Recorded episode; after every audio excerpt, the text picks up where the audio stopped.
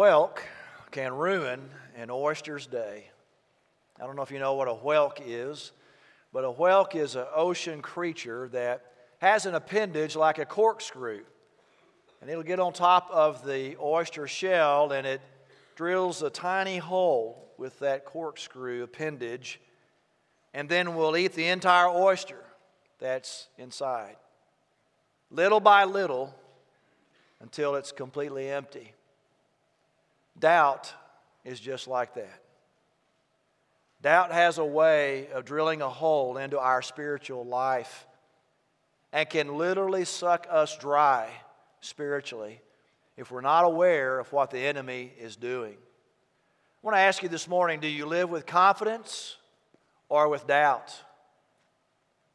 Do you feel weak or strong? Are you secure or insecure? Are you sure or unsure?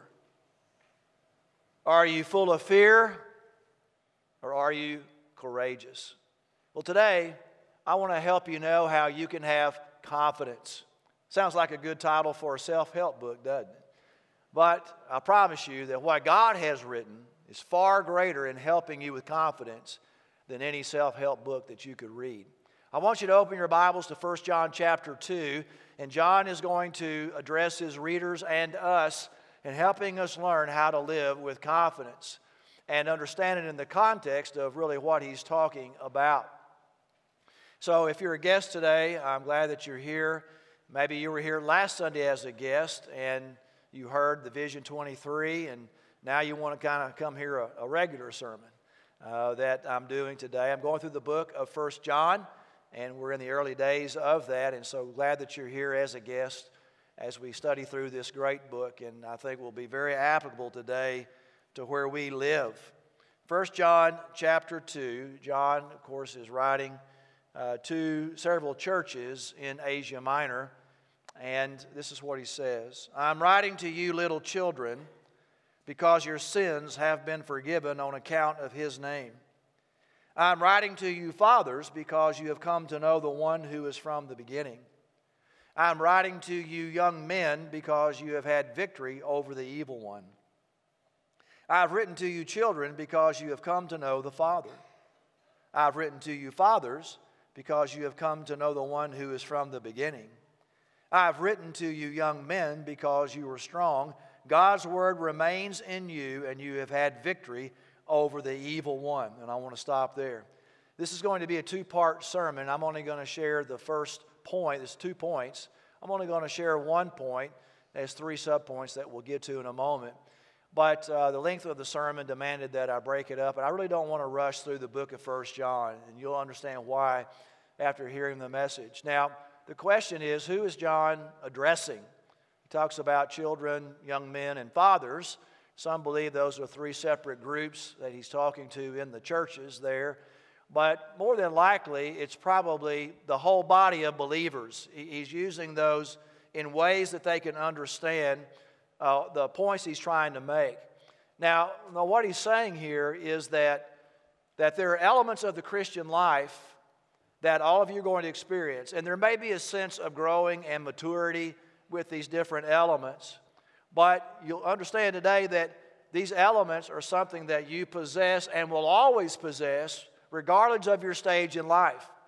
Because when you read this, you can say, well, you know, when I'm a, a, a, young man, then I don't have to worry about what I had when I was a child from a spiritual standpoint. When I'm a father, I don't have to worry about what I had as a young man or what I had as a child. That's not really what he's saying. He's saying that all of these things, these three elements or these aspects of the Christian life, traits, are very important. They run concurrently in the Christian life. And so he's really helping the whole body of believers understand how you can have confidence in your Christian life. Now, ultimately, it doesn't matter uh, because the point that he's trying to make is this. He's, he's writing and addressing an issue of what we learned a few weeks ago uh, false teachers who are uh, affecting these churches. They're known as Gnostics, that you can have a secret knowledge with God. Remember, matter is evil. So, what you have spiritually is what's important. The spiritual being of Christ is what's important, not him physically, not the earthly body of Christ, but, but the spiritual connection that you can get through Christ. And then you basically live life the way that you want to from a moral standpoint. It doesn't matter. But what's really important is this spiritual knowledge that you can have. Sounds fascinating, sounds interesting. And the problem is that a lot of these young believers in the churches were going with these false teachers. And he's saying this if you do that, if you go with these false teachers who drilled that tiny hole in your spiritual life, they're going to suck you dry. They're going to leave you with a lack of confidence in your relationship with God. You're going to have no assurance, and you're going to, you're going, they're going to render you ineffective in your Christian life. So he's trying to address them and help them understand what does it really mean to live with confidence and for us today. Now, the first point is this that you live with confidence by having assurance of God, and he addresses that in three ways. Number one, he says that to know that you have assurance with God, you need to remember that your sins are forgiven.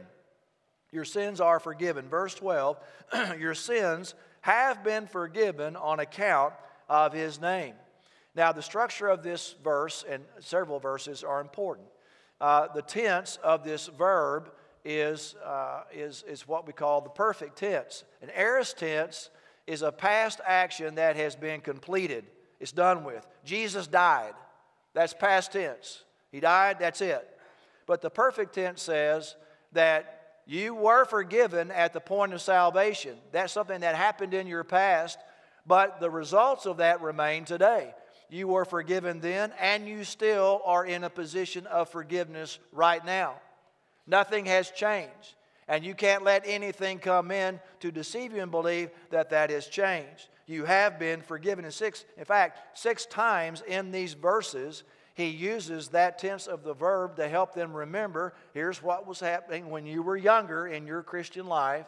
And now that you're older in your Christian life, nothing has changed. And so the first point of this is the idea of that your sins have been forgiven and that you remain forgiven. So he says that you've been forgiven of your sin. So let's talk about sin for just a moment.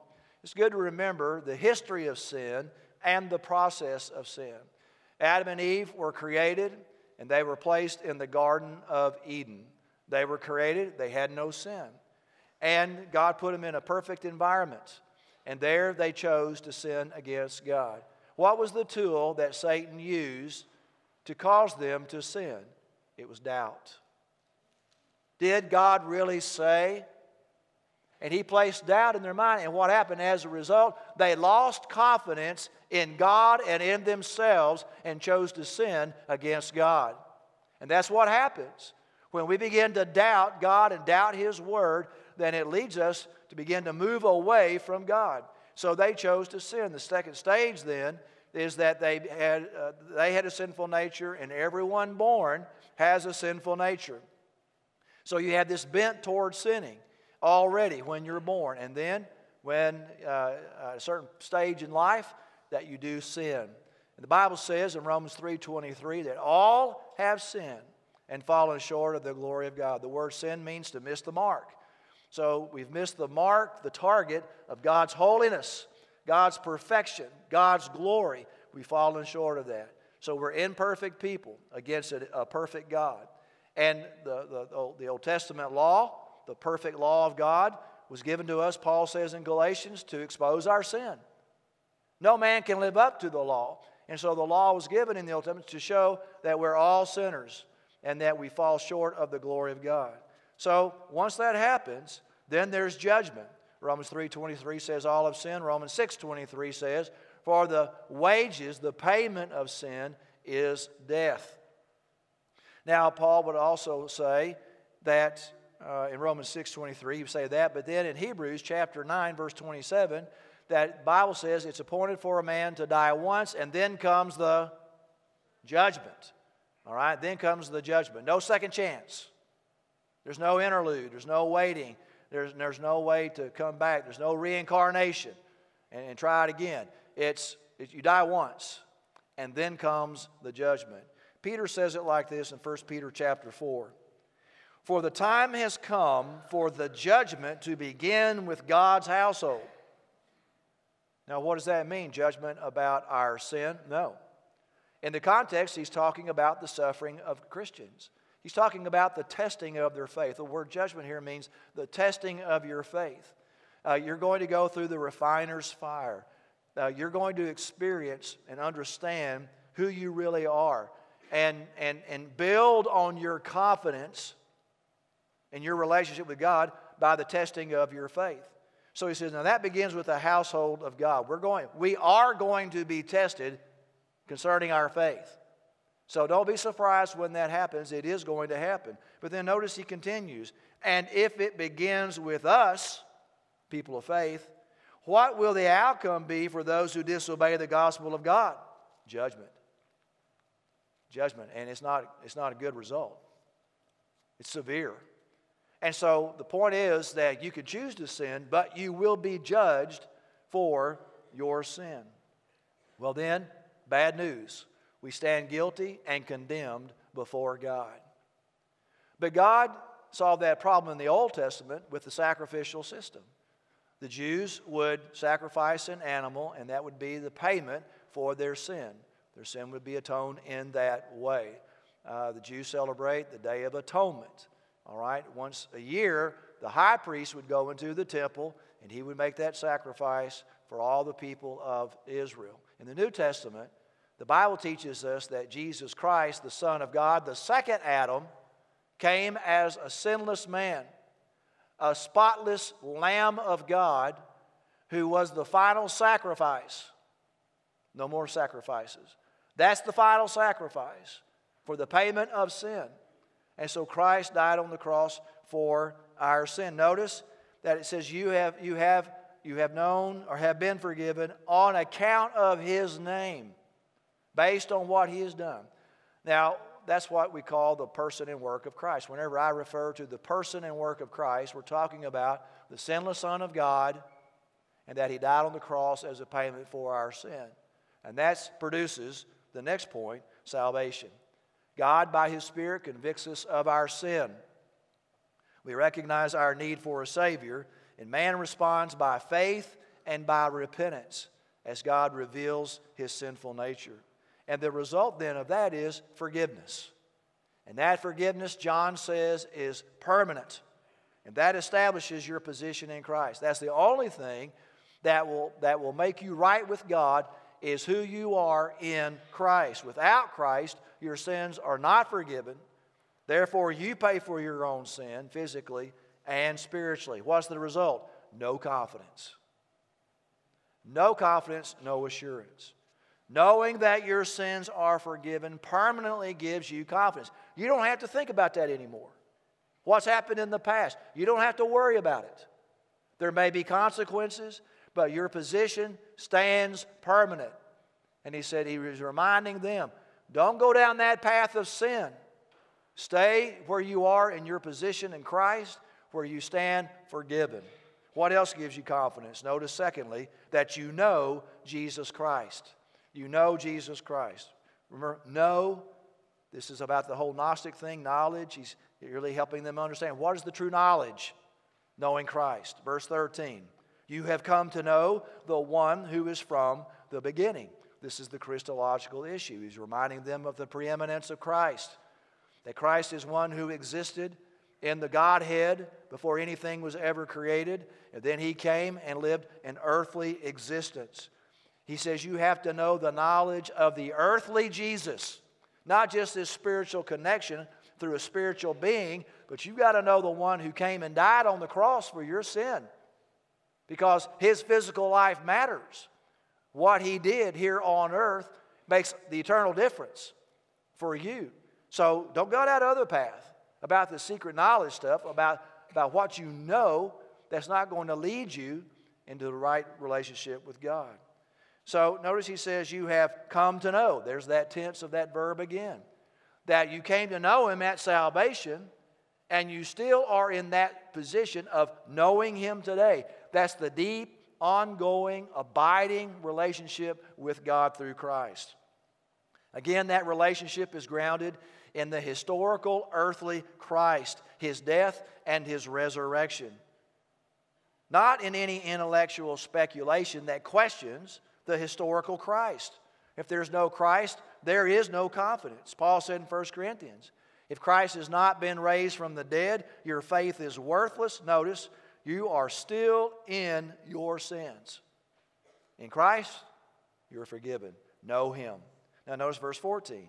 You have come to know the Father. So, notice what he's doing here. He's, he's, he's saying that the knowledge of God and the forgiveness of sins are integral. And those two promises are found in Jeremiah chapter 31. I want you to notice what Jeremiah says. I won't read all of it, but let me, this is, he's talking about the new covenant. In just a moment, we're going to experience the symbolism of the new covenant.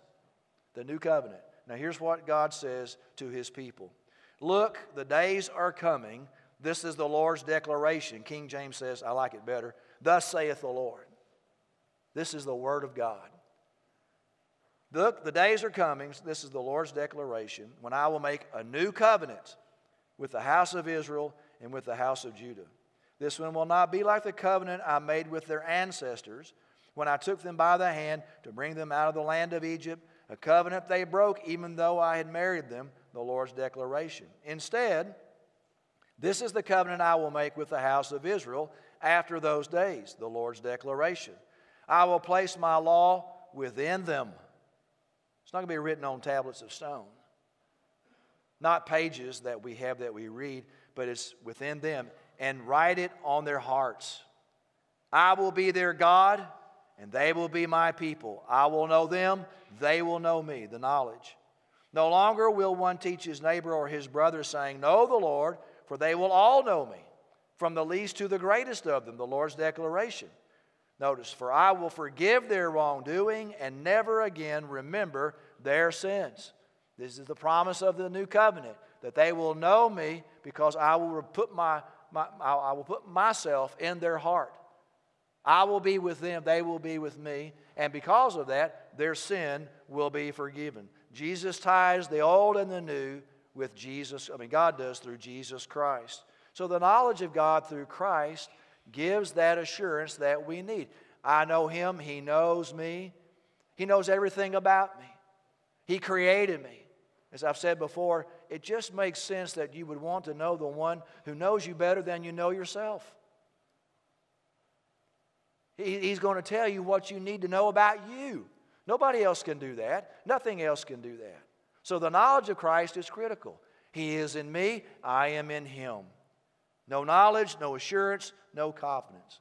Now, notice third, what else gives you confidence? You have won the battle. Verse 13. You have had victory over the evil one.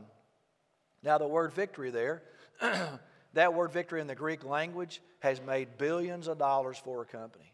It's the word Nike, N I K E.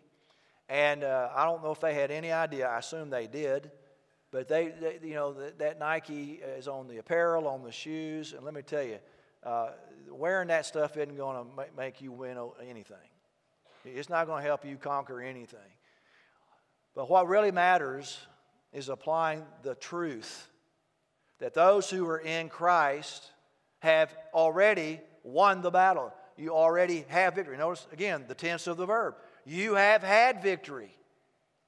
You had it at the point of salvation victory over sin and death. And you still are in that same position today. You had it and you still have it. You've withstood the attempts of the false teachers to lure you away. But I want you to notice who he's really talking about. He's not, he doesn't say the false teachers, the victory over the false teachers. What does he say? Over the evil one, over Satan. John is not thinking of evil as abstract, it is real, and it is personal. Satan is the one who's in charge of darkness and confusion and opposition to God. I had the opportunity to uh, this week, Philip Davison, he uh, texted me and said, Hey, the pastors, the networking pastors who we support and their wives are having a marriage retreat this weekend, which happened this past weekend. And he said, Would you do a greeting and just share a word of encouragement to them in this marriage retreat setting? And so uh, I shared three basic points, and one of those was about this. And I said, You've got to remember that your enemy is not your mate. You're all going to go through the. Look, they're facing dire circumstances. And in the struggle of the circumstances of life, we often take it out on somebody else, don't we? Somebody we love. Usually it's the one we love the most. And so Paul reminds us in Ephesians 6 that our battle's not against flesh and blood. The problems that you're having with other people, look, it, it's not them, it's the enemy who's trying to drive a wedge. And he's reminding them that, look, the problem is not with these false teachers, it's the one who's behind all the false teaching. It's the liar, it is Satan himself. So, whatever battle you're in this morning, the struggle, the deal is not about the person who you're dealing with, it's about, it's about uh, Satan himself and learning how to take authority over Satan, which I'll get to in just a few moments. So, John reminds them that this evil one has been defeated by Jesus Christ and is today defeated. He's not reigning and ruling over your life unless you allow it. we we're the ones who are living in defeat because we're letting Him have authority or power in our life instead of taking authority over Him. Notice verse 14. I have written to you, young men, because you are strong. God's word remains in you, and you have had victory over the evil one. Now, he repeats what he said earlier in verse 13. You have victory over the evil one. But here in verse 14, he gives you two reasons for that. He said, first of all, you have spiritual strength. You are strong. And that strength comes from Jesus Christ. Paul would say, in talking about that spiritual warfare passage in Ephesians 6, the first verse there, verse 10 says, Be strong in the Lord and in the strength of his might. His might. Paul said in Colossians, I labor for this striving, agonizing literally, with his strength that works within me powerfully. Paul, God said to Joshua, Haven't I commanded you to be strong and courageous? Do not be afraid or discouraged. Don't lack confidence. Don't doubt. Don't be afraid or discouraged, for the Lord your God is with you wherever you go. But they also have victory because of God's word. He says, God's word remains in you. This is the reason you have victory. It connects you with God. It defeats the enemy. That's, Jesus used the word of God to defeat the devil in the wilderness. Three times he was tempted. It is written. It is written. It is written. Because that's where the power and authority is for your moral life, for your spiritual life. Whatever it is that you're facing, that you can take authority over the enemy. So knowing the battle has already been won gives you great confidence. I see it for what it is. Notice John says, Look at your position in Christ, which was secured as salvation. This is what happened then, but remember today, those results remain. You are forgiven. You know Jesus Christ, and you still know Him. You have won the battle, and Christ did it for you, and you are living out that victory in Christ. That's how you live with confidence. And so I say, well, Pastor, so what? Well, here are the next steps. Here's some things I want you to do and consider in applying the message today. Number one, thank God that your sins are forgiven. One of the ways that we get past reliving our sin is to stop and thank Him for what He's done. I may not like it, I mean, I may not feel it, I may not feel secure about that. Did He really forgive me? The liar is telling you you've not been forgiven, but thank Him that you've been forgiven. And then accept it, believe it, and act on it. And act on it even if you don't believe it. Feelings are a result of actions. And there are things that you have to do in your Christian life that you may not feel like doing, but you do it because it's the right thing to do, and that feeling will come you'll, you'll eventually know and feel secure and confident that your sin has been forgiven. Remember, uh, well, I'll get that in a minute. So believe it. Believe it, accept it, act on it. Secondly, what are you doing intentionally to know Christ? If the extent of your knowledge of Christ is what you hear me say on Sunday morning, listen, please don't put that on me. Because the Holy Spirit can teach you a whole lot more with you opening your Bible and reading it, even though you may not fully understand it. But He can teach you far more than I ever could 30 minutes on a Sunday morning. But it's that rhythm, that spiritual rhythm, that consistency. And God's going to reveal to you. Yes, you need to come to church and you need to sit in a life group class and you need to have others help you understand what the Bible means and to grow in your understanding of the Scripture. But, but, but if this is all that there is, it's going to be very hard for you to have confidence in who you are in Christ. And the, God will be faithful through the Holy Spirit and through His Word to give you that confidence. So, what are you doing intentionally about that? Well, what kind of reading plan do you have? How are you spending time? How much time are you spending with the Lord? Again, not legalism, but, but look, that's where the power is in your spiritual life through prayer and the study of God's Word. That's what's going to sustain you in the middle of the day in that crisis moment. What am I going to do? And all of a sudden, something's going to happen inside of you where you're going to walk right through it. Knowing exactly what you need to do and how you need to do it, you'll know. You'll have the confidence. So, what are you doing intentionally? Third, what battles are you still fighting which Christ has already won? What a waste of time and energy. Now, look, I'm as guilty as anybody, but that's a total waste of time and energy if you're trying to fight a battle that's already been won. So, give that to the Lord. Stop fighting it. The battle is mine, says the Lord. Give it to Him. Listen, you know, I've been to physical therapy a few times, and, uh, and I, you know, I had an injury in my hand some time ago, had to have surgery, and I went through rehab. And I was told then, and I, I've seen it in other people, I've heard it, other physical therapists say, you're stronger than you think. You can do more than you think you can. Have they ever told you that? Now, someone may be lying, but, but, but they, they say that, right? You can do more. You're stronger than you think. You see, Satan has said, You're weak. You can't overcome that sin. So, so you got to put him in his place. You've got to take authority over that. Paul says, Take every thought captive unto the obedience of Christ. You have Christ's power, and you have God's word. He doesn't want to hear anything about the blood or the cross or Jesus Christ. And when you invoke His name and you stand on His authority, when the Bible says, resist the devil and he will flee, He will do it. He will do it. And then finally, attack the source of the struggle. Stop in the middle of your struggle right now, this morning, right now. Just stop and say, okay, wait a minute. What's really going on here? Where's the source of this issue? Whether it's a temptation or whether it's a, a problem in a relationship or whatever else, Satan is the enemy. This person is not my enemy.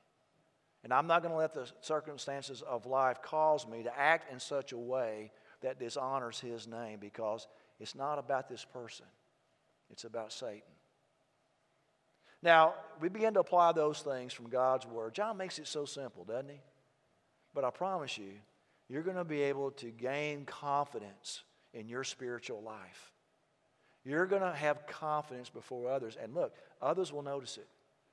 They'll begin to see the difference that Jesus Christ really makes in your life. I promise you that will happen. Would you bow your head and close your eyes? There might be somebody here today who would say, Pastor, the enemy, to be honest, he's drilled a hole. It's a tiny hole but it's affecting my spiritual life. And it's taking the life out of me. I'm not saying you've lost your salvation, but you're, you're losing your effectiveness. You've lost confidence in your spiritual life. And you may know the Lord and really love Him, but see, see what's happening. This is a good word of warning that John gives us. This is how the enemy works. And, and, and stop him right now in his track. There might be some here today who would say, Pastor, when you were talking about this, the, the, the history and the process of sin, something inside of me said, You need to deal with this. That you really have not dealt with your sin problem. You've not accepted God's forgiveness. His grace and His mercy. Think of it. God didn't have to do this. He could have said, if this is the way you people want to live, so be it. But out of His love, He came here to die on a cross for your sin. His love is great. Why not this morning? Love Him in return. A life of gratitude for the forgiveness that He's offered you. So you may not be sure how that happened. So when we sing this next song, I'm going to invite you to come, and one of our pastors will help you. There might be others that God is leading you to become part of our church family, where you can experience God's love in this place and God's help through His people. That you learn how to live in confidence, not because of who you are, not because of who we are, but because of the God who is within us. Where we're all equal at the foot of the cross. That, that, that, that's, that's the beauty of it. That we can be one in Christ. We'd love for you to be a part of what God's doing here at Linwood. There might be others that you just need to come and pray alone. You got a burden on your heart. If you want someone to pray for you, you let us know. Lord, I thank you for the faithfulness of your word. Lord, how you've reminded me again why it's so important I don't listen to the lies of the enemy. But Lord, I stand on the authority and the power of your truth. God, I pray you help these do the right thing right now. In Jesus' name, amen.